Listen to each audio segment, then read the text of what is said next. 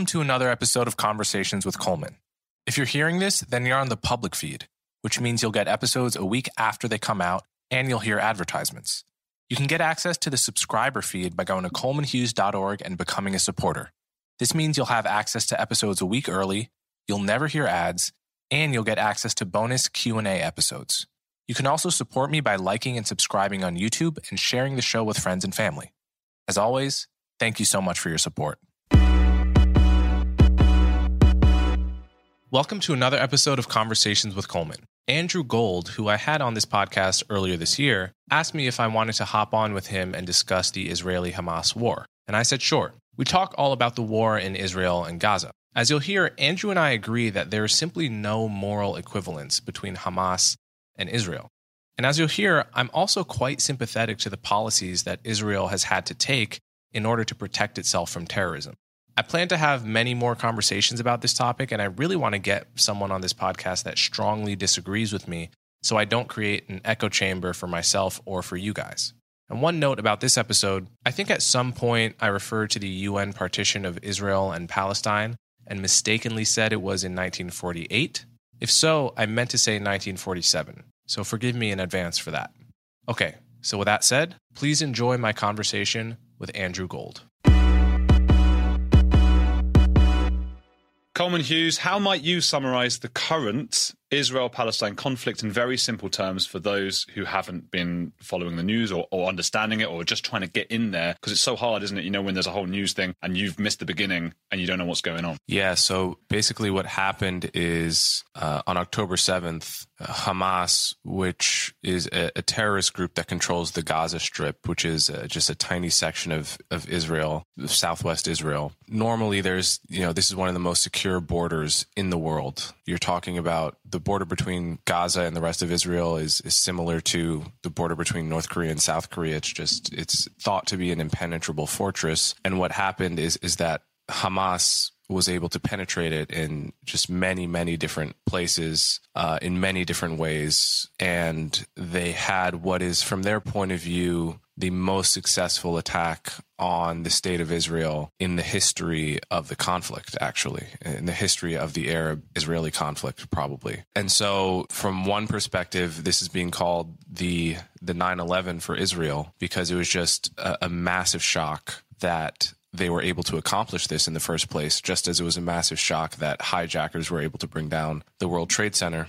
Uh, just from a security standpoint, and then from a, a death toll and and just barbarism of behavior. The way Hamas, you know, what Hamas did was not just target IDF soldiers. They went into some of the kibbutzes, the idyllic little towns that uh, communes that civilians live in, close to the Gaza border, some of which I, I visited, and just absolutely slaughtered men, women, and children indiscriminately. And it's really worth watching some of the videos that Hamas took. I mean, Hamas took celebratory videos of what it was doing to civilians. And, you know, I'm talking about uh, disfigured bodies mutilated bodies, raped bodies, women with bleeding crotches being paraded around a group of Hamas fighters that are cheering, hacking off the heads of nearly dead soldiers with the blunt instruments. Just, you know, scenes that you would expect out of a history book about Genghis Khan or Attila the Hun. Just like absolute 13th century barbarism. And this went on for many, many hours. And the death toll, the, the recent death toll, it's looking like somewhere around 800 people were killed. 260 of those people were at a music festival just outside the Gaza border. They were dancing at like 6 a.m. And then Hamas came and just open fired into a crowd of people dancing and just went one by one blockaded them as they try to exit in their cars and just you know one after another just just uh, execution style killed men women indiscriminately. So that's what happened. And similar to how the united states reacted to 9-11 which is to say we all united around the complete unacceptability of what happened and around the desire to absolutely destroy the terrorist group that did this and anyone that helped them do it. That is what Israel is now feeling and doing. So they Israel is very likely going to do everything in their power to destroy Hamas fully. That is to kill or capture every single important member of Hamas that is lurking in the Gaza Strip and to probably to occupy Gaza militarily and uh, put in place some kind of regime that is more acceptable uh, in this in the same way that we did or tried to do in Afghanistan and Iraq. So that would be my uh, my nutshell summary of what happened this past weekend. It's interesting what you what that you mentioned. Of course, they filmed this stuff and they wanted to put it out as much as possible. And I guess this is quite an interesting one. I think it's maybe fairly unique in in terrorism because there is in the background a PR war going on the whole time where both sides, let's if we can call them sides, which might be Israel and Hamas or maybe Israel and Palestine, are trying to elicit sympathy from the world, from the UN and from all sorts of people. And at the same time, I suppose the very crux of terrorism the whole point is to spread fear and terror, which is why at first I was surprised they were uploading these videos at all, because the whole point is we're the victims here, but it's the object of terrorism, isn't it? Yeah, it is. It does reveal something strange about Hamas's mindset because if they were more rational, you would expect them not to advertise their rape of women, for example. You would expect them not to advertise. I've heard, I haven't seen videos of this yet, but there's been one report that there were babies which were beheaded. That's a, that's actually a hard sentence for me to even get out without becoming emotional. But this is not something that you do in order to win the sympathy of the world. This is the face of evil, right? And so you have to imagine what kind of people not only do this, but then broadcast it knowing that the world is going to look upon what they're doing aghast, you know, in horror. It's uh, it, it, that's a very strange part of it, but the other part of it is Hamas does try to win a PR war, and one way that they do this is. You know, what's going to happen is that Israel is going to bomb the absolute daylights out of Gaza. They are going to seek military targets. They're going to try to hit Hamas where they are. But the problem is that Gaza has some 2 million people in a just a tiny landmass. It is one of the most crowded places in the world. It is it's just it's like crowded slums on top of crowded slums. And Hamas intentionally hides and camps out, not just anywhere, but in the basement of hospitals or the basement of schools, precisely in the places where if you try to bomb them, you're going to kill the most innocent kinds of civilians. You're going to kill children, you're going to kill sick people in a hospital. And Hamas does this on purpose. They do this on purpose because they know that Israel is going to kill those children, right? They're going to kill those children as collateral damage, just as America would if we if we were trying to root out the Taliban or Al Qaeda, just as we did. Now they're going to be able to show those the dead bodies of those children and say, "Well, look, Israel is is no better than us. Uh, in fact, they're worse, and perhaps the death toll is even higher, right? So they do try to win that PR war, but it's it's just it's worth. I think that actually works to a disturbing degree on people because a lot of people aren't able to see that there is a huge moral difference between these two sides, right? There's the, the IDF would never consider using Israeli civilians as human shields for multiple reasons. One, because it's just totally unethical and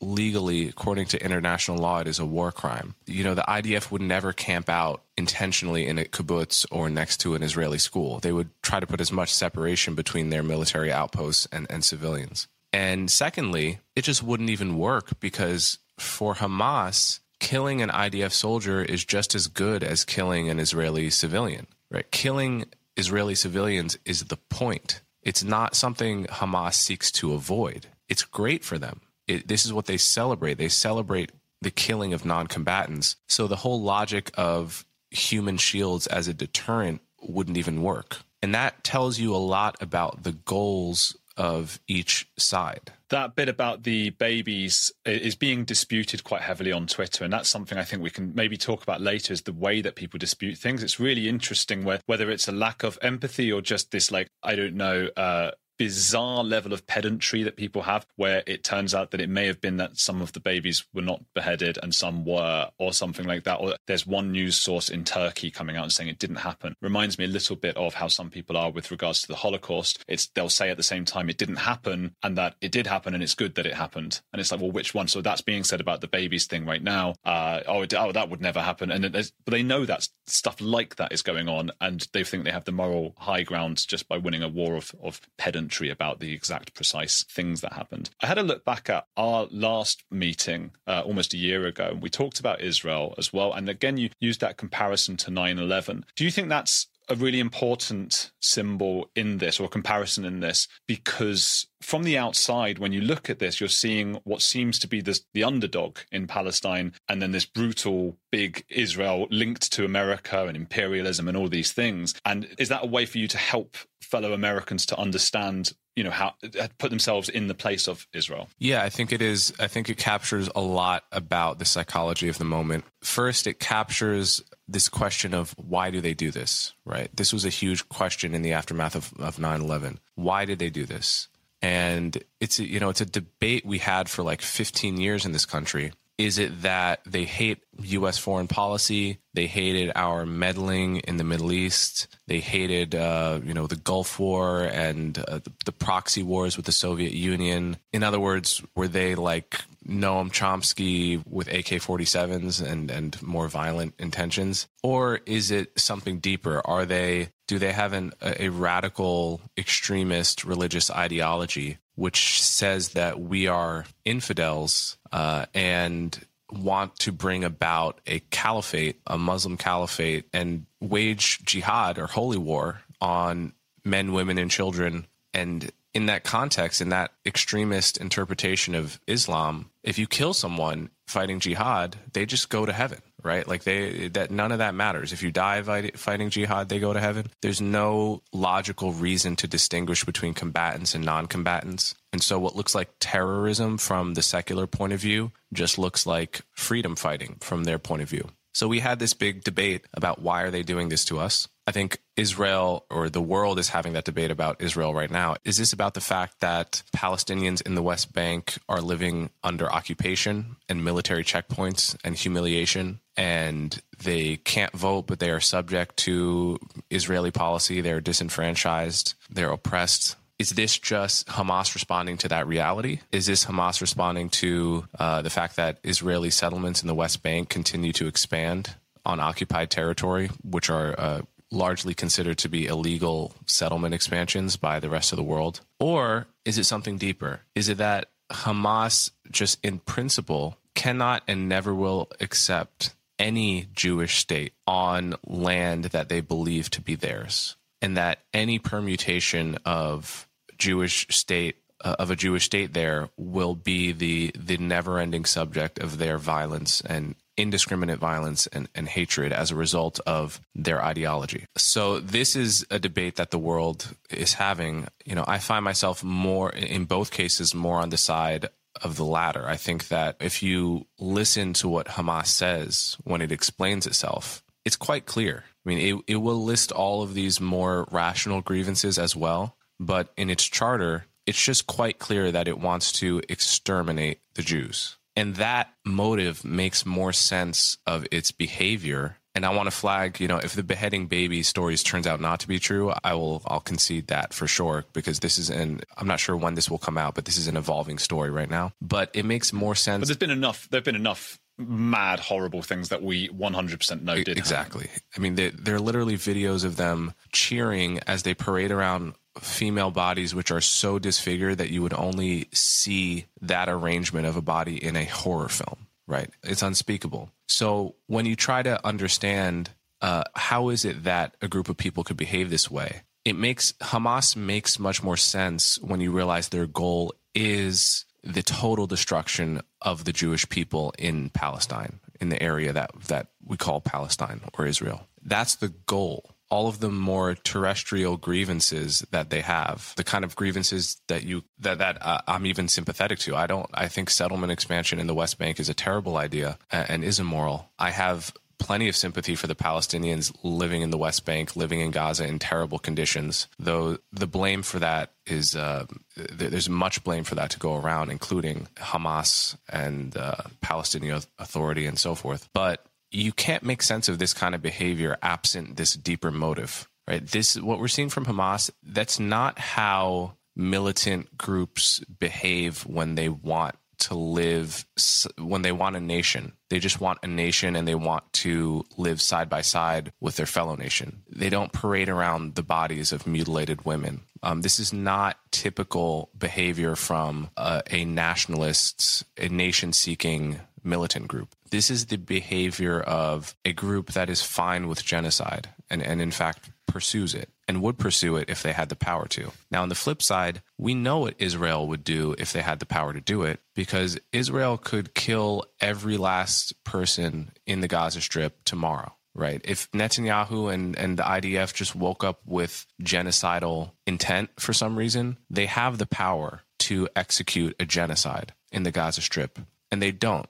I'm sure for many different reasons they don't humanitarian reasons and, and also just all kinds of reasons. But Hamas is showing us what they would do to Israel if they could. If they could, they would do what they did in those border towns to those men, women, and children across all of Israel. That's the goal, right? That's not yeah. the means to some other more rational end. That is the end in itself. My, my understanding is that the end goes further than that, that the end is after Israel. The idea is just the world. I mean, obviously that's not going to happen with Hamas, but that is their intention. I suppose what, what you're describing is that ideological battle between Israel and, and Hamas but it, it is different to Israel versus Palestine in, in, in, a different sense. So Palestine itself could argue, just to play devil's advocate here, we're being squashed into what a lot of people are calling an open air prison. A lot of people are calling it a system of apartheid. I think that's insulting to the memory of a lot of South Africans, the apartheid. But I understand why people say that, and that if you push people to their limits, they might. You know, it's it's humanity. It's human to then turn in desperation to elect an extremist uh, group they maybe regret it right now. But that's different, isn't it? I suppose Israel versus Palestine and Israel versus Hamas. Yeah, I mean Hamas is the worst of of what Palestinians have to offer. There are a lot of there are a lot of Palestinians that are not nearly as extreme as Hamas and so forth. So that is a good distinction to make. I think yeah, I should address some of these arguments here. So first off, the apartheid argument. Uh, this is the argument that people increasingly have made about the West Bank in particular. Palestinians in the West Bank, you know, throughout most of the West Bank, there are military checkpoints. They are, you know, they live at the mercy and under the boot of the IDF, right? If the IDF wants to come into your house because they think there's a terrorist there or someone who, who knows about terrorism there, they can just kick down the door. And this presumably there are some IDF soldiers that take up this task which with as much deference and grace as possible. And there are other IDF soldiers who abuse their power, right? So you get horror stories and stories of daily humiliations and, and so forth. And this is, you know, frankly, this is what a military occupation is. This is what almost all military occupations have been. But the problem is it's gotten more and more tough. It's gotten it's gotten more and more brutal on the Palestinians as the occupation has gone on, which has gone on since not around 1967. So not only is this the longest military occupation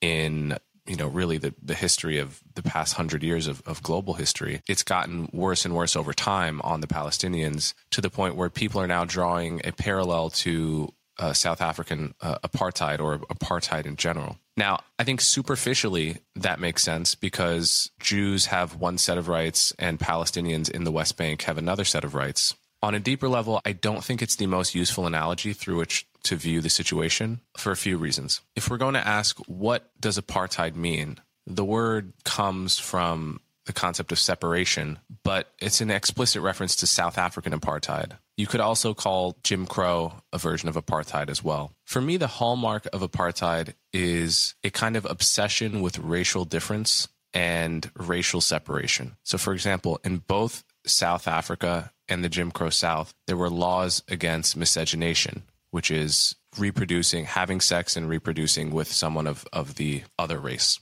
In South African apartheid, they would run a pencil through your hair. And if it was thin enough for the pencil to go through, then you would legally be considered uh, either white or colored. But if it were too nappy for it to go through, you would legally be considered uh, black. So that kind of obsession with racial difference and obsession with the races not intermixing or having sex or marrying, that's really the, to me the center of the bullseye of what we mean when we say apartheid. Now, if you look at the situation with Israel and Palestine, that's just not really what they're concerned about, right? That's not the motive for the separation. That's not the motive for you know the laws that treat Palestinians in the West Bank differently. And so to me it fails to capture something central or it, misses something central about the, the definition of apartheid to call it that. And then it's also worth saying, you know, something like 20% of Israeli citizens are Arab. And there are, you know, Arab members of Knesset, there are Arab Supreme Court justices, they are full citizens is not to say they face no discrimination, but you know, mainland Israel is not an apartheid society and nobody even alleges that. It's only in the occupied territory. So to me, the notion of apartheid fails to capture something central about the situation. And then finally, and I think this is the most important point, if you're going to call it apartheid, then you're suggesting the solution is just to get rid of apartheid, right? That's the implication. So let's actually walk through what happens if Israel just gets rid of quote unquote apartheid in the West Bank. If calling it apartheid means anything, it means we should just get rid of those apartheid laws. Okay, so, or, or the apartheid system. So if Israel just pulls out of the West Bank, they just they, they pull everyone out of the West Bank, what happens? What is likely to happen? What is likely to happen is that Hamas is likely to take over, or something analogously awful is likely to fill the void. And then attack Israel in precisely the same way that Israel was attacked on October 7th, but from a much larger and more strategic landmass, a much more difficult to defend uh, position. Israel has struggled enough to defend its position, its position vis-a-vis the Gaza Strip, which is tiny, tiny enough that you can build a wall around the entire border. The West Bank is gigantic. Uh, so what happens is that Israel gets attacked men, women, and children just get slaughtered indiscriminately. And now Israel is fighting a, a war with militants in the West Bank, killing Palestinians, killing Palestinian men, women, and children as well as a byproduct of of uh, taking military targets. And now you're in a in a full you're in a full war. Now, if if that is actually your suggestion, then I suppose you have a consistent position if, you, if you're calling it apartheid. My problem is that I think that occupation is hell, but war is a much deeper hell. And I can't, in good conscience, in good conscience, advocate a strategy that is very likely to lead to uh, a bloody war. So every option here is bad. And I think the moral attraction of a word like apartheid, I get why people are tempted by it but it suggests that the solution is as simple as ending apartheid. When in my view, every option here is very terrible. Yeah. I think so as well. And just for people listening, for anyone who is confused, because it's so confusing if you're not already familiar with it, because even just the name, the West Bank, makes you think it's on the west of Israel. It's not, it's on the east, and it, it's where there, there is still an occupying presence of Israel. Uh, and Gaza is on the west, much smaller, as Coleman points out. And Israel doesn't isn't occupying currently, and that's where Hamas have grown and where a lot of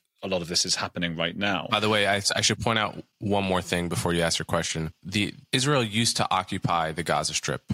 Israel chose to unilaterally withdraw, meaning to withdraw with no promise of peace. Uh, there's long been a strategy of land for peace. In other words, Israel occupies some land as a result of a war, and it will give that land back in exchange for a peace treaty. This is how Israel got peace with Egypt after the 1973 war. One rationale for holding on places to the Gaza Strip and the West Bank is that this is leverage in any negotiation. We can give this back in exchange for peace in 2005, a controversial decision was made to give back the Gaza Strip without getting peace in return. This, in many ways, is what people want Israel to do with the West Bank. So, one way of looking at the situation is how well did this strategy work with Gaza? Israel pulled out of Gaza. Hamas won an election, which was the last election there. Um, Hamas took over. Hamas treats its own people terribly all of the resources they get rather than build up infrastructure and make life better for people in the Gaza Strip, they channel it into making war against Israel. Any Palestinian in Gaza that openly criticizes Hamas will get snuffed out very quickly. And now, as a result of the fact that it's not occupied, they were able to pull off an attack like this. If you were an Israeli, a tiny country, whereas my, my friend Noam Dworman says history is still in color there, history is sort of in black and white for Americans, but you're living in a situation where, you know, you really feel that the next war, you could be a casualty, right? You don't have that sense of security that we have in America and in most places in Western Europe. You know what lesson do you draw from the pullout from gaza? Do you could you really possibly draw the lesson that we ought to pull out from the west bank that that would be better for either side? Not at all clear to me. So again this is a situation where there there are no obvious solutions. And to advocate what would seem like the ob- obvious solutions, which is just get rid of the checkpoints, just treat everyone the same, you may be ushering in a situation of such bloodshed that I, you know, I don't know if I'd be able to sleep at night having advocated for such a position and then watching what unfolds. I think uh, one of the issues I've got with some of the language, going back to apartheid, I think at the moment regarding that PR war we talked about, race and identity is one of the the foremost subjects that can win an argument and win sympathy right now. And apartheid gives the impression that Israel, this modern white-looking country, is racist. And so I'm, I'm, I'm glad you clarified that. I think that's the issue I have with it. I've also heard a lot of academics um, who are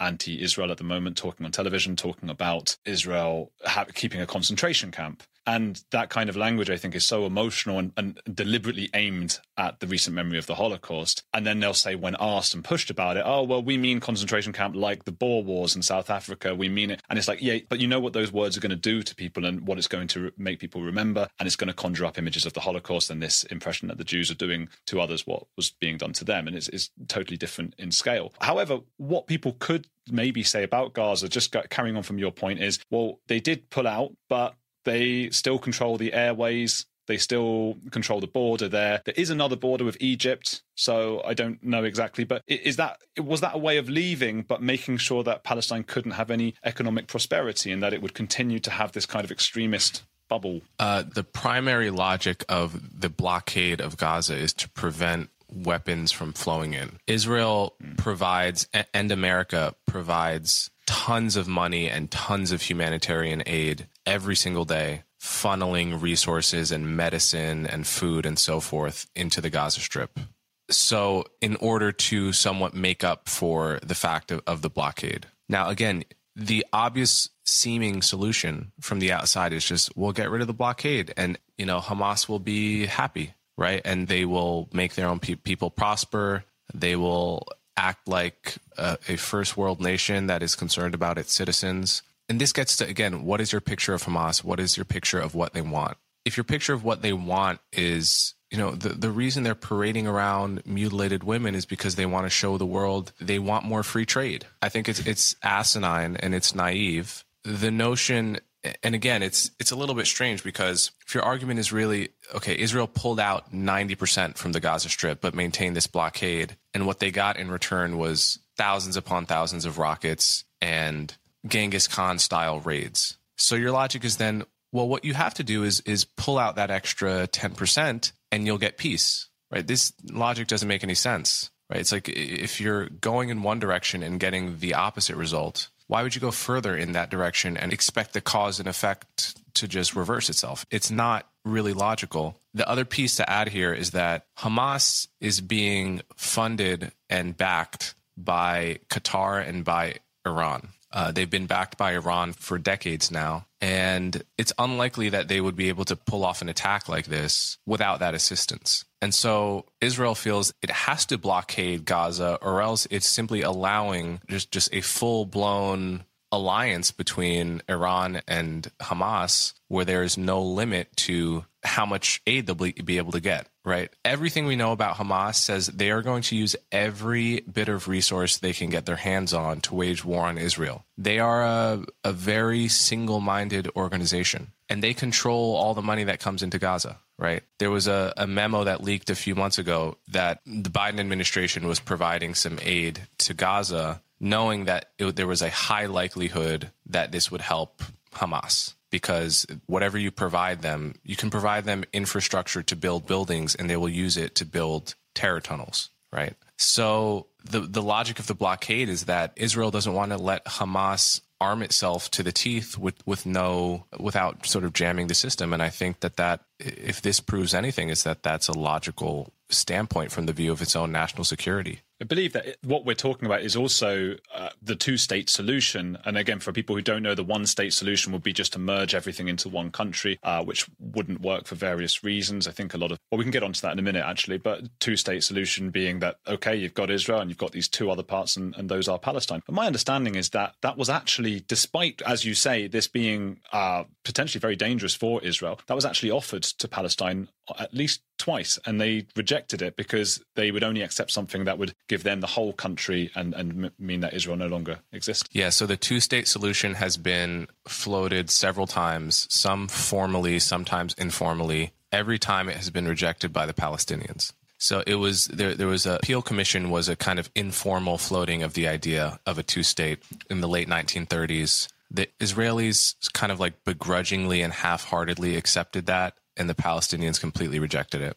In 1948, the United Nations formally split the um, the land into two internationally recognized countries, Israel and Palestine. Israel accepted that. Palestinians rejected it and attacked Israel, and they had a civil war, which Israel won. And then all the surrounding Arab countries also attacked Israel and Israel won that defensive war as well. And that's when the modern state of Israel was born in 1948. They, Israelis call this the War of, of, of Independence. So that's the first time that Palestinians formally rejected uh, a partition, a globally recognized partition. The next, the most significant uh, next time was in 2000 when uh, Bill Clinton and Dennis Ross managed to, over the course of years, get Israel and uh, Palestinians represented by Arafat to the negotiating table. And we're really on the eve of what seemed to be a deal right as Bill Clinton was about to leave the presidency. Uh, and this is something that they had been working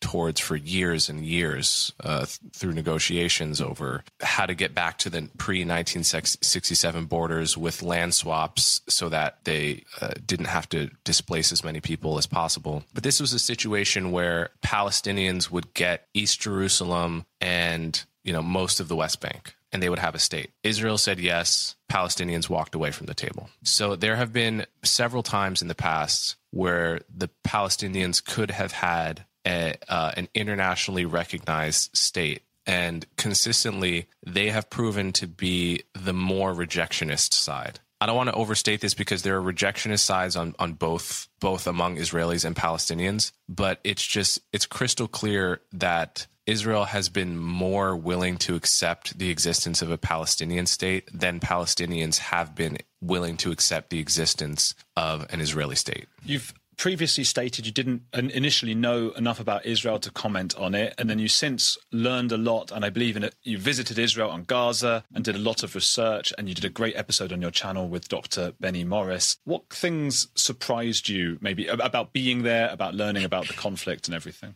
That's a good question. Yeah, I think um, I guess what has surprised me is just how how different political and ethical thinking is when you're in a in a situation of true conflict. I think that in America and Western Europe, we are blessed to not live in situations where we are in deep and irreconcilable conflict with our neighbor, uh, with our neighbors, I should say. And you know, just how much of our ways of thinking are enabled by the fact that we happen to be living in relatively peaceful situations. There is a a lot of our morality is is a luxury of security.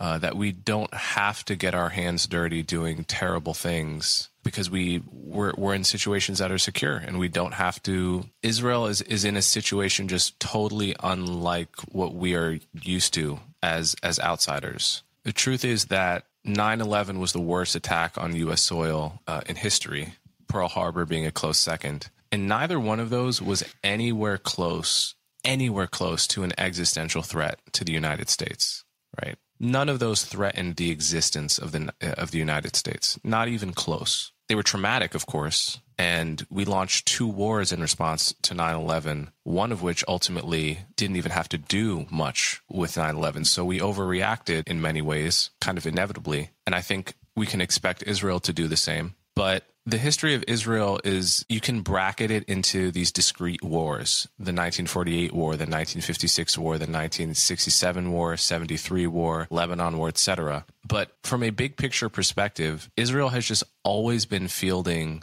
violence from its neighbors right there's in one in some ways just one big continuous effort to defend itself from its neighbors and this creates inevitably a siege mindset where you, you are you are a tiny country whose existence has been threatened many times, right? We I think Israel has people kind of have it backwards, right? They see that Israel has this powerful military and it is now the bully of the situation, right? And in many ways, you could say that that's true. It, it does have the more powerful military, absolutely. But how did it get that way? It got that way by being a country that literally had to invest 99% of its brain share in military survival, or else it would have been slaughtered down to the last man, woman, and child because it's surrounded on all sides by military groups that have been happy to advertise how much they would like to slaughter every last man, woman, and child. And unlike in America, where that's just not even a remote possibility, we really are. I mean, there's no chance Mexico and Canada could team up to beat us or would want to. Israel actually could be destroyed, right? It was not that far from losing the war in 1973. And so Israel has successfully defended itself against an insane level of threat that is not comparable to anything the United States has ever even come close to facing, not even during World War II. And in a way, people hold that successful self defense against it. They imagine that Israel would be more sympathetic if its power were less. To me, that doesn't make much sense because if Israel had much less power, there would be much more bloody wars. And there were far more bloody wars back when Israel was less powerful, say in the 1970s. In the 1970s, Egypt and Syria, they saw that Israel wasn't necessarily a superpower and they, they attacked. And that was an extremely bloody war, which Israel almost lost. So, in a way, the power imbalance is part of what keeps the area secure relatively speaking. If you have a huge power imbalance with your enemy, they are less likely to attack you to begin with. So you avoid bloody conflicts before they start. Now, if you start slipping and they see an opportunity, that's when bloody, protracted wars tend to become incentivized. So I think people have a wrong view of the power imbalance as well and the role it plays in the stability of the region. On the audio podcast, just so people know, this is going to be you know one long episode that we're both putting out on our podcasts and on the, on on YouTube. We're doing two different videos. And do you think, or what do you think actually, of what people are saying that uh, this has partially been caused by a weak Biden mm. uh, and wouldn't have happened under Trump. Yeah, I'm very skeptical of that. I'm very skeptical of that. I I think we have this tendency to want to blame ourselves for everything. In my view, I'm not sure that Hamas is looking to Joe Biden as a cue of like when they should act or, or, really looking to the US president necessarily. That said, Joe Biden has been in many ways soft on Iran. In many ways, uh, people have argued Obama was soft on Iran, and obviously Trump wasn't. Trump was a huge critic of the Iran nuclear deal. To what extent has that enabled Iran to help Hamas? I'm not sure. I'm not really sure. You know, Iran has been helping Hamas regardless. People are, are, are saying that Joe Biden unfroze six billion dollars that that the Iranian regime now has access to and money is fungible, so that may have enabled them to help Hamas more, which is possible and uh, perhaps worthy of criticism. I think saying it's worthy of criticism is one thing. Saying that that enabled this specific attack and this attack wouldn't have happened without it, I don't think there's any evidence for that. I think that one argument that's been made, which might be true, is that Hamas chose to attack now in coordination with Iran because Iran and Hamas both want to kill the emergent peace deal between Saudi Arabia and Israel. So there's been um, lots of talks since ever since Israel made peace with Bahrain, the UAE, uh, and Morocco uh, under Trump. The world has been waiting for Saudi Arabia to be next. Obviously, you know Israel made peace with Egypt and Jordan uh, in the late 20th century. And Israel has, it's very important to Israel's foreign policy to make peace with as many Arab nations as possible. And there used to be the thought that first we have to make peace with the Palestinians before the Arab nations will accept us. And that's proven to be false. It's been shown that Israel can make peace with Arab nations without having resolved the issue vis a vis the Palestinians. And they want to pursue that aggressively. Um, Saudi Arabia has an incentive to be on good terms with Israel and America because that helps them become the leading power relative to their rival, which is Iran. Saudi Arabia and Iran are the two biggest players among Arab nations and their rivals. So Iran, Sunni and Shia. Yeah, exactly. And Iran has every incentive to kill the budding peace deal with Israel and, and Saudi Arabia. So one way of doing that is to create a war between Hamas and Israel so gruesome that the pictures of dead Palestinian children will circulate in Saudi Arabia, and the Saudi Arabian government will not be able to make peace with Israel in that context because their populations will be siding with the Palestinians. So that is one one theory about why now, and uh, I think we'll we'll know more in the coming weeks about to what extent that is true. How is it that parts of the progressive left were celebrating the pictures of dead Israelis, often LGBT communities who we know if they were under the Hamas regime would be killed immediately. Also BLM, or at least BLM Chicago, I think it was, who came out you know in support of, of these attacks. How is it that they are able to square these things? Yeah so i haven't seen anyone celebrating the pictures in uh specifically. I have seen uh, there was a protest i think in new york where it may have been the democratic socialists of america were you know, celebrating the fact of the attack um, and the success of the attack. Which, okay, so you know, one explanation is like, have they seen what Hamas did, or did they just see a headline saying Hamas successfully attacked Israel? Have they seen the picture, the gruesome pictures of what was done to women, right, to children? So I want to give a part of me wants to give them the benefit of the doubt and say they they haven't seen how barbaric what happened is and that's the only reason that they could possibly have anything good to say. On the other hand, I think that uh, there was one video where you know they were explicitly explicitly acknowledging. There was one guy actually, and I think it was a New York protest, where he was saying Hamas crossed the border and attacked and kidnapped a bunch of hipsters at this music festival, and they were celebrating this. So they knew it was that they took civilians. They knew that they attacked a defensive, defenseless music festival and kidnap people, and still we're cheering. This is indefensible. I mean, it's indefensible. And the only reason those kinds of people care about this issue is because they look at it as a black and white apartheid issue, essentially, where the Palestinians are like American blacks and the Israelis are like American whites. And so, with that simplistic mindset, they say, well, I'm on the side of American black people against white supremacy. Why would I not be on the side of Palestinians against Israeli supremacy? And so I think they just graft their American mindset onto the issue and come up with a very inappropriate view of it, of, of the situation. That's the only reason that I can explain why, you know, someone on the American left would care so much in the first place about the Israeli issue and then come out defending Hamas. Got a very difficult question for mm. you that's going to force you perhaps maybe to say awful things. Mm. Okay. If you're Fantastic. Netanyahu now, yeah. If you're Netanyahu, you're Israel, you've just been attacked like this, what would you do? Well, yeah, this is where I think it's helpful to look at the 9 11 lens, right? After 9 11, Americans were united in the attitude that we cannot negotiate with this, we must destroy it. That was a bipartisan consensus after 9 11.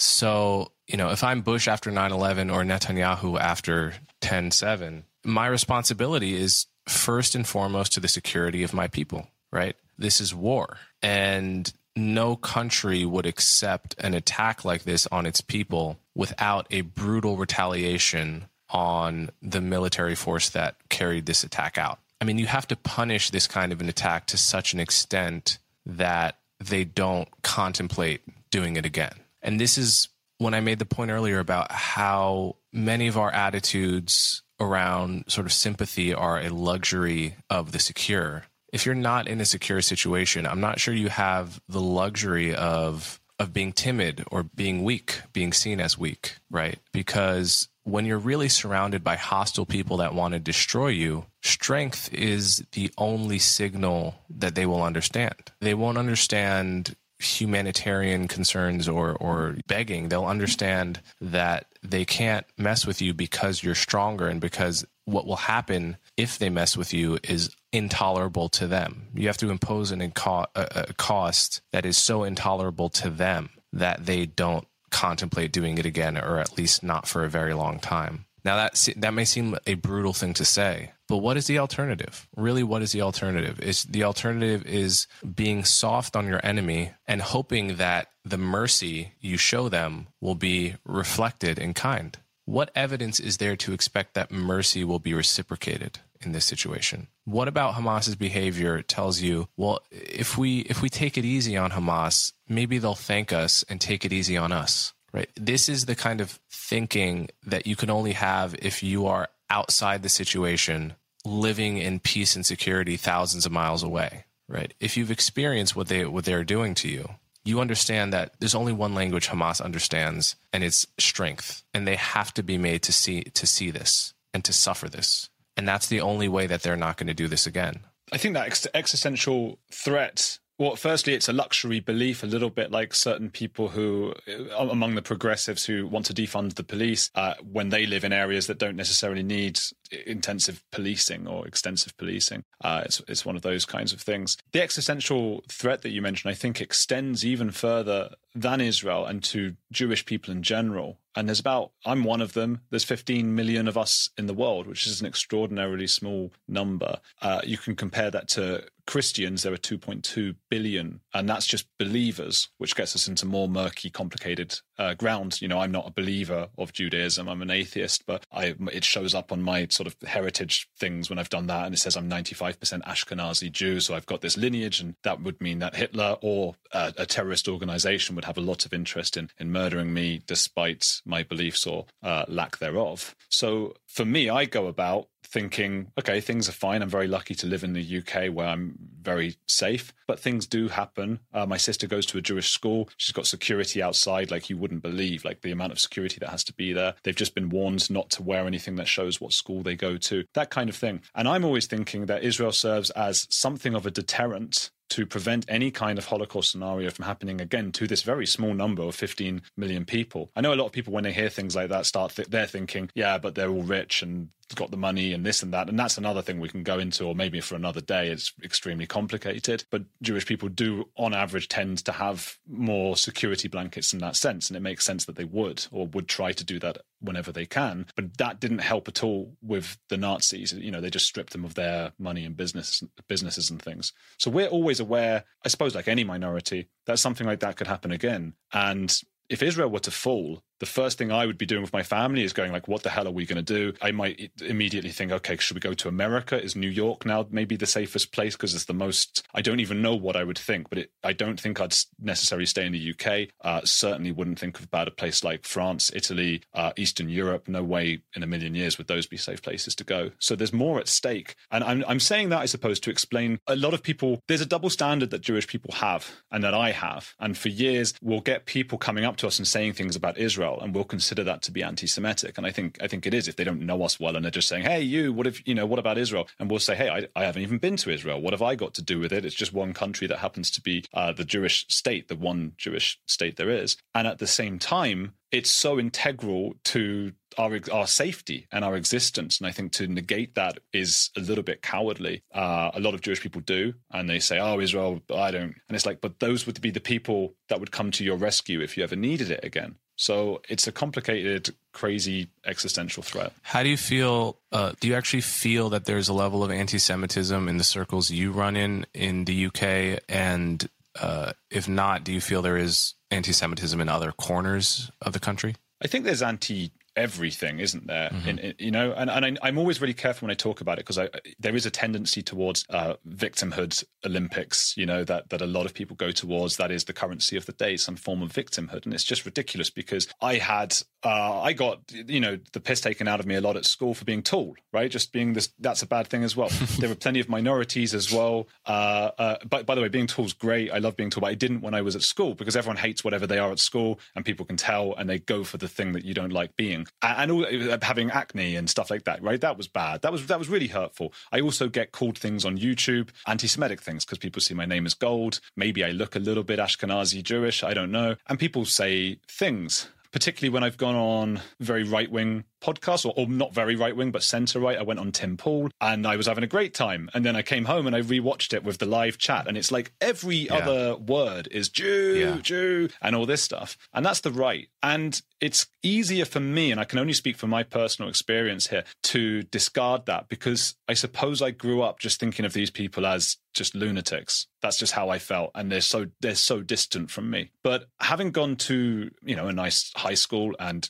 uh, college and these kinds of things, I was more likely to mix with people who were on the left and intellectually progressive. And that's a lot more painful when you get it from those people, at least in my experience, Of course, everybody experiences it differently. So for me, an example would be a friend of mine I'm just thinking of who was just very what we would call woke. I know no one likes to use the word woke anymore, but just for ease of communication, very woke, progressive. They were very, very careful around making any kinds of jokes about any kind of minority or identity, because identity is the thing at the moment that that is sacred. But this guy would still say whenever we had lunch or whatever, he'd make a little little joke of like, "Are you going to pay for that? Are you going to be Jewish about it?" Like that kind of thing. And you can't really win because if you pay too much and you give a big tip, it's like you're being a flashy Jew. And if you don't give enough, you're being a stingy Jew.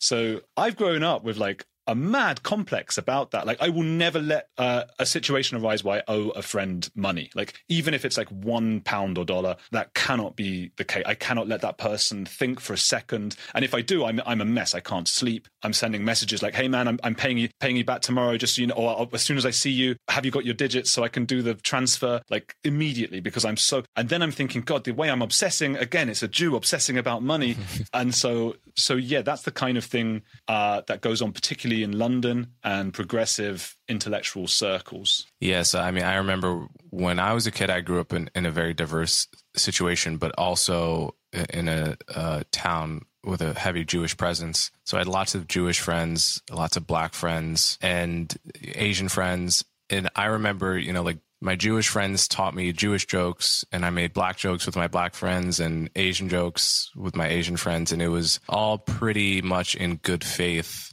at the time. It's a beautiful way to grow up. Yeah, it is. I, I, I, don't. It's not really how most people grow up, but I think as I've gotten older, I realized what a blessing it was. I find, you know, as I get older, it's it's harder to form those kind of relationships with new people you meet, especially in the current climate, because you can't just like thoughtlessly make a joke necessarily. It really could hurt someone if you if you didn't grow up with them and if you're just meeting them for the first time. But I guess I would ask you, you know, do you have uh, first of all, have you been to Israel and do you do you have any family there that was uh, affected by this recent event? Mm.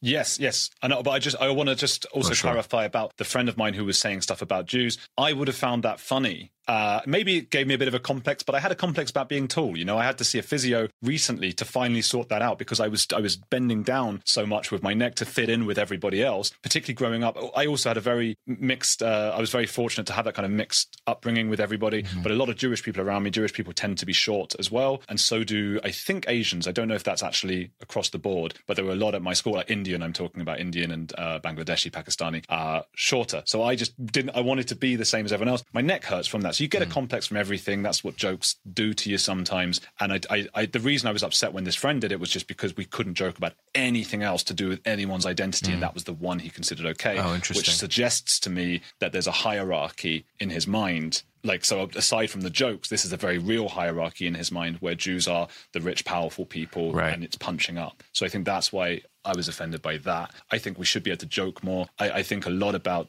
something John McWhorter told me ages ago, and I just I just love this theory about swear words and how they've changed over the years, and uh, like cuss words. I think did you say swear words in America? Yeah. I don't know. Either one. Yeah, profanity. Yeah. So um, that it was initially the words you can't say, hell, uh, damn, things like that, which had a religious emphasis because religion was the sanctity of the day. And that gradually moved over to the bodily functions as we had this sort of repressed conservative society. So fuck, shit, ass. Uh, the C word, which the C word's an interesting one because if we weren't on a podcast, I would say it happily. In America, they don't say it so much. And that's because it crosses over with the third tier, which we're in now, which is identity. And so that C word has misogynist uh, well, it, yeah, it- people think it's misogynist. And in the UK, we use it to describe men. So we don't have that same kind of thing. So yeah, we've moved on now to identity. So the only words where you would say the something word, you wouldn't actually say the word. We've got like the N word, we've got the F word for gay people, right? You mm-hmm. wouldn't say that now. There's a K word for Jewish people. A lot of people don't even know, but you just you just wouldn't say that word. And so it's and, and the C word potentially. So it's really really interesting how identity has just become that thing we cannot talk about, we cannot joke about, and I mm-hmm. think that's really really sad. And as I say, it was sad to me that this what this person who abided by those rules found it acceptable to do so about Jews and not about any other identity. It, it gave me an insight into what he really thought about Jews. As to your your question about um, people in Israel, yeah, it's a weird one. So again, like I, I spent my whole life a little bit ashamed when I was younger because it did feel like you know if you're Jewish, you're doing this horrible stuff to Palestinians, you're doing this, and that's why I tried to distance myself. But I have uh, second cousins, so my mum's cousin moved out there, so they're there. They're in a lot of fear right now in Tel Aviv. I have my aunt and uncle were just there on holiday, uh, vacation, just last week. They were just trying to get out, so they were stuck there, and it was very very scary just thinking about it. While you know they weren't allowed to leave the house, there's there's air raid sirens and things going on outside, you know, which is scary, makes you think of world world wars. And they had to wait and try to get to the airport, and the whole time you're thinking, well, you know, what the airport's a very dangerous place to be. You imagine, of course, Israel has this defense system and the Iron Dome, but it was it was breached. So loads of airlines were cancelled, and I understand that. What pilot wants to fly into Israel at, at a time like this? And it took days and days and days. And luckily, just this morning, uh, my aunt and uncle were finally able to get out. And then there's my fiance's family. She has loads of second cousins and things like that, uh, maybe even first cousins who are out in Israel. She's been to stay with them. They're incredibly welcoming, lovely people, and they've lost uh, loved ones, friends of theirs. And so, in my house this last week, and it's, it's not often that geopolitics really comes into my home in any way. And the last week's been a really, really difficult time where I've been trying to lift my fiance up and also starting to do live streams on YouTube about this situation because it's important to me that the average person, not that they side with Israel or against Palestine or against Hamas, well, against Hamas they should anyway, but I want them to understand almost that Shakespearean thing of if you cut me, do I not bleed? I, I have this feeling that I've had my whole life. It's, it's probably a victimhood, stupid thing I have, but it's there that people think I'm a lizard person uh, because of some of the conspiracy theories and stuff like that. And they want them to know, like, hey, we're hurting. We're real people as well. We don't get any joy out of Palestinian deaths. When there is an attack on Palestinian people, when that has happened over the years, my family and I do not sit there celebrating. We sit there mourning for those people and for the reaction that is going to come out in the press and how people are going to see us even more like these horrible uh, attackers. So it's it's never a good feeling. And that's the weird relationship we have with Israel, a country which I did visit many times. I did one of those uh, uh, tours that you do when you're 16 and went around the country. And I, you know, I was I was a rebellious child, so I didn't want to listen to anything they were saying, and I felt like they were trying to brainwash me and all this stuff. But it was a beautiful country with beautiful people. I find them a bit rude sometimes, Israelis, but th- that's maybe the sort of Middle Eastern, different culture to, Yeah. to British and maybe American. But yeah, that's that's my strange relationship with Israel. Yeah, no, I, I kind of noticed the same thing when I was there that I called the concierge of the hotel for something and there was just none of Yeah. that kind of politeness culture. It was just like, No way. yeah, what do you want? And I was like, excuse me? They, they've got no time for that. It just it doesn't even enter their mind. Yeah. And especially being British, for me, I, although I find Americans actually even more so. You guys are really polite, especially in, in staff positions, maybe because of the tipping culture. But whenever I've been there, everything's like, "Hi, sir, how can I help you?" And I'm like, "Oh, wow, look at these lovely people." Israel, yeah, they just push you out of the way. They don't hold the elevator door for you. They don't do that stuff. It's just not in their culture. But they're also very warm and lovely. I think this is probably true of many. I don't want to um, stereotype or anything, but many sort of hot countries with these beautiful traditions and beautiful family members and things like that, beautiful family traditions where they don't quite have the same priorities around what we think is polite. Right.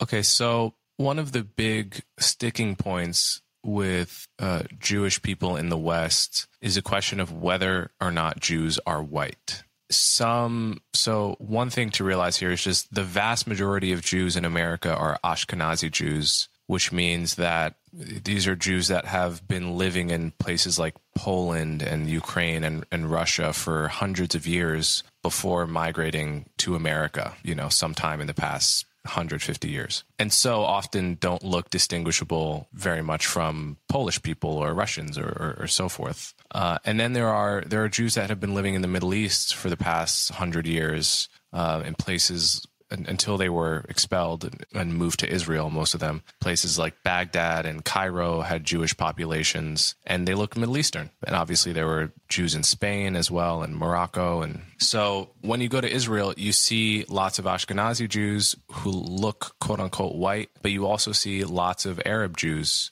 who don't, who are not, you're not actually able as an outsider to distinguish them from Arab Muslims. At least I can't. So, how do you relate to the question of you know whether Jews are white, and and how do you sort of think about that? I think this, the saddest part of it is this has become something that I increasingly have to think about. And growing up, I didn't think about it, and that's fortunate because I mean it's this word that is is uh, used a lot, but you pass as a Jewish person, you pass to an extent, right? I mean, people know gold is is a Jewish name, especially anti Semites. They know. My dad's name was Goldstein. He changed it because of the kinds of anti Semitism he was getting. So we changed it to Gold, but a lot of other people did the same thing, and it's still quite clearly a Jewish name. As I say, my sister goes to a Jewish school. I didn't, I didn't want that to happen. But a lot of the religious schools, when they're free schools, are just better in many ways. They have better uh, education and teachers and things in various religions, at least in the UK. So I never thought about this and now, because of this obsession with identity and identity politics,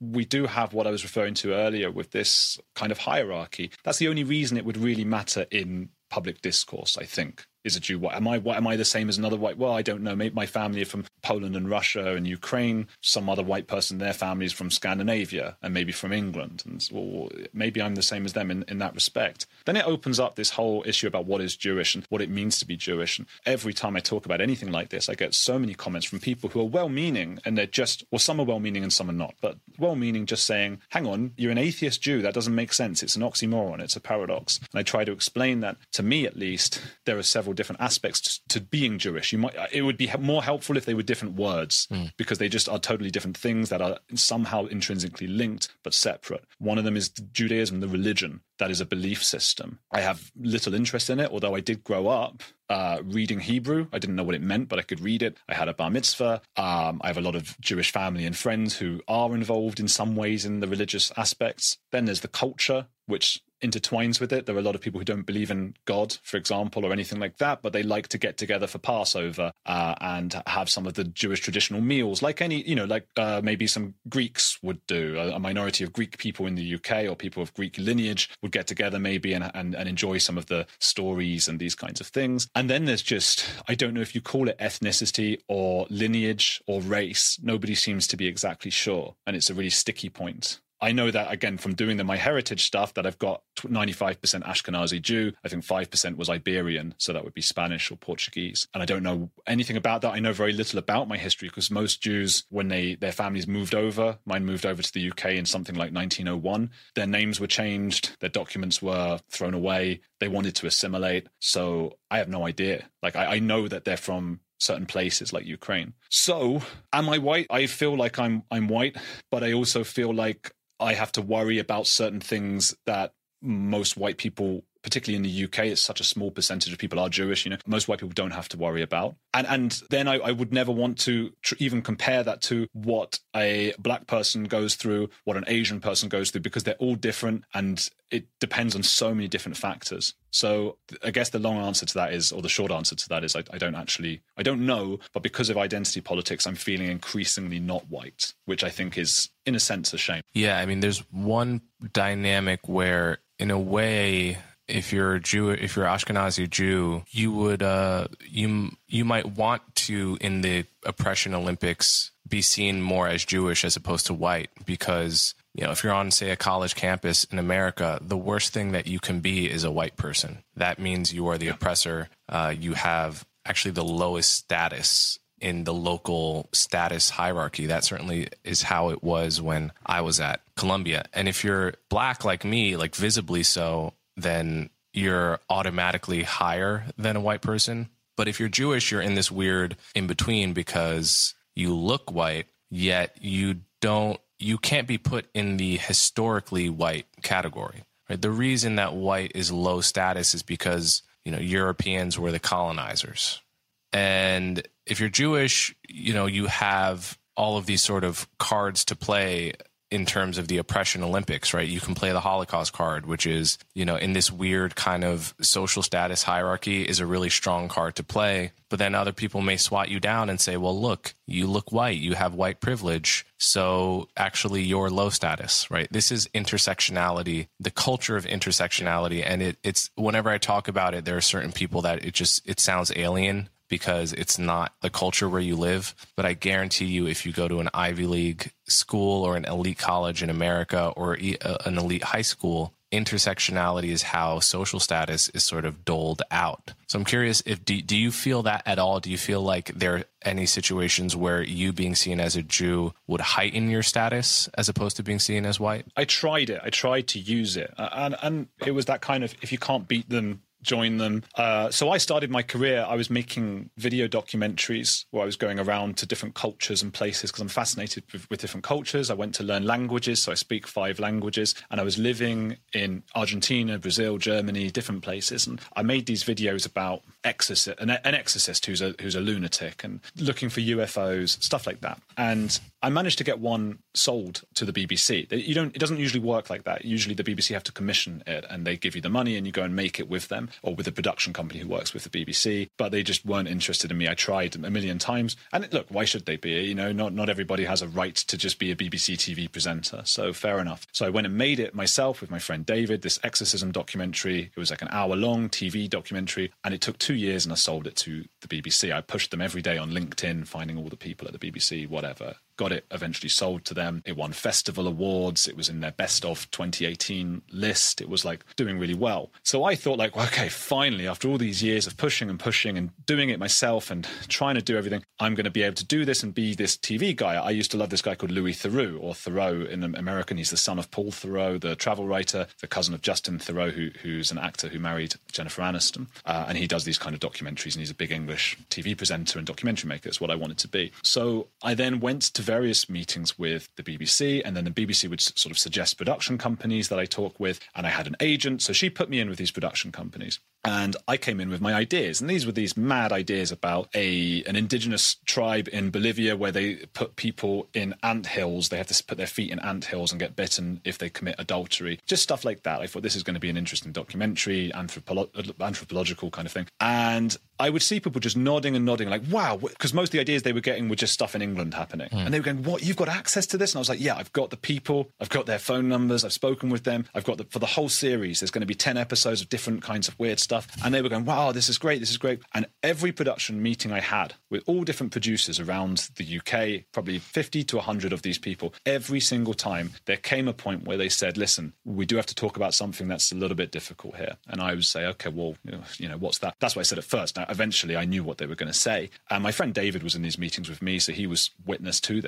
And they would say, unfortunately, we do want your ideas, but you're going to have to be off camera. You can't be like on the camera talking to people because we need somebody who is from a minority background to be on the camera, to be shown, to be visible. This is not going to go to the BBC and certainly not to Channel 4 uh, which is the other big channel here, and, and, even more progressive. It won't, you know, it just won't with you as a white man on the screen. So that was really at first I was still young and I didn't understand all this, and this was at the the dawn of the very new kind of identity politics that we have. So really, I felt quite uh, a bit of a, a, hero, you know, because I'm I've got an ego like everyone else, and I felt like, hey, I'm doing a good thing here. Maybe we'll get some minorities to be the presenters of my journalism, and I can hide behind it and pretend it wasn't me. Or I felt good about myself. I, I don't even know how or why, but I did. And then as it went on, I thought like I need to pay my bills. like I've got no money and I don't know how I'm going to live And okay, I can get a job somewhere. Of course I can. But this was what I wanted to do. And I knew I was good enough to do it because they were telling me I was,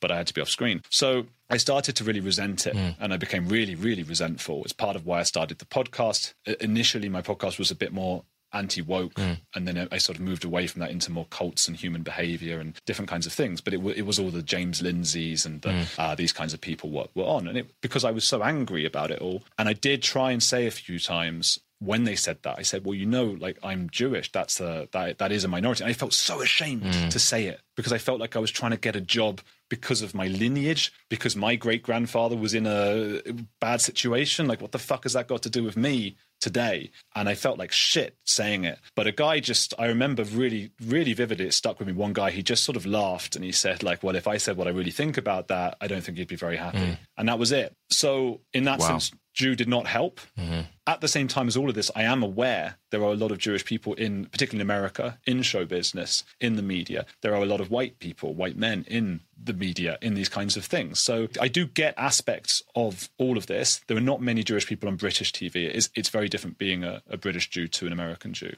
But that was it. That that was the moment when when I got laughed out of there. That was the moment I was like, right, well, fuck this. I don't. I just don't need this like mainstream TV that's enthralled to some sort of weird anti-racist campaign. Yeah. So what what do you think the difference is between being an American Jew and a British Jew? American Jews, I think American Jews probably don't realize how fortunate they are in many respects. Or maybe they do. I think they do realize it from people I've spoken to. Firstly because they're far more numerous, I think, than in the UK. Even if the percentage is relatively low, the percentages in some of the places like Los Angeles and New York uh, is a little bit higher. I mean, in London, in the UK, it's still like 1%, I think, it's a really small amount uh, of people, a small number of people. Secondly, Judaism has been able to infiltrate the culture in a way that it hasn't in the UK. In the UK, there is this kind of, uh, I don't mean to suggest the UK is more racist because I don't actually think it is. I just think that it has this kind of old guard. Mm. And if you want to get into it, you know, we'd call it WASP, or is it, yeah, white Anglo Saxon Protestant? Is that what it yeah. is? WASP? Yeah. So very waspish, very Gatsby. I know that's an American reference, of course but um, old school, old money, that kind of thing. So the way that Seinfeld was able to permeate the culture in America is just there's been no equivalent in the UK like that. I don't feel like that could happen. There've been a few attempts by various comedians, but it, it couldn't. There couldn't be a language like the way bits of Yiddish have, have gotten into American speak mm-hmm. or speech. You know, there's no like yeah, yishmaka. You know, a lot of not non-Jewish people in America use those mm-hmm. words. Seinfeld, Larry David, Mel Brooks uh, Woody Allen. It's just all of these Jewish people who have managed to completely uh, Sarah Silverman, Ben Stiller, Adam Sandler. Mm-hmm. It just the, the, list is like never ending in in a sense because it's something that was just big for them and important for them, and it was a big part of their culture. In the UK, there's a little bit more of a you know keep your head down, don't let people know that you're any different that you have horns or anything people might think. You know, when I went to university up in Leeds in the north of England, um, and this is not, I'm not having a go at Leeds by, by any means. It's just there, there are people everywhere who are maybe ignorant or whatever. But I did get a lot of people saying then, you know, have you got, oh, I thought you would have horns and, uh, oh, why aren't you coming out with us tonight? You're going to be studying the Torah and stuff like that, they would be saying to me. So it, yeah, it's just a little bit more alien here and a little bit more keep your head down, Plus, the UK is slightly more to the left, I think, than America. Uh, generally in politics, I think you know the Labour Party here is a little bit left of Democrats. The Conservative Party is a little bit left of Republican, uh, and it means that I think there's even more social clout for that kind of oppression Olympics, uh, of which the Jews are, are, generally not considered very high up. Hmm. Yeah, that's interesting. Uh, it might have something to do with just the general fact that America is more of an immigrant friendly place. Yeah. And we haven't defined ourselves ethnically in a very long time. Um, and, uh, you know, a place like New York has been just you know, if not a melting pot, then a salad bowl of all kinds of different people. And so, in some way, it would make sense that that Jews, like any other immigrant group, just seeped into the culture more. I mean, I think Italians have seeped into the culture so much in America. Irish people have have seeped so much in, into the culture in America and contributed so much, and groups have been more willing to sort of take and give and in this way in American culture. Most European countries just haven't had that. They've been defined by their ethnicity. Yeah, it's really interesting about Italian Americans because I'm thinking I immediately have an image in my head. I've seen The Sopranos, mm. I've seen The Godfather. I know that those ha- those are part of derogatory stereotypes. I know that that's not how most Italian Americans are, of course, but I know what an Italian American is. Mm. I don't know what an Italian Brit is. Mm. I don't know what an Italian English. That's just an Italian. That's just some guy who's Italian. Right. And if some guy who's Italian comes here and has kids, they're just English kids. And they say, "Hey, you know, my dad's Italian." I go, "I don't care." And it's just I don't know why that is exactly. It just seems to be the way it is. And in, in some respects, it, it might be a good thing. I mean, it's you're just who you are. You're you. But when there are, if there are a bunch of people who hate Italians, if there are a bunch of people who hate Jews, I think you're less protected in the UK because of that for some reason. Thanks for listening to this episode of Conversations with Coleman. If you enjoyed it, be sure to follow me on social media and subscribe to my podcast to stay up to date on all my latest content. If you really want to support me, consider becoming a member of Coleman Unfiltered for exclusive access to subscriber only content. Thanks again for listening and see you next time.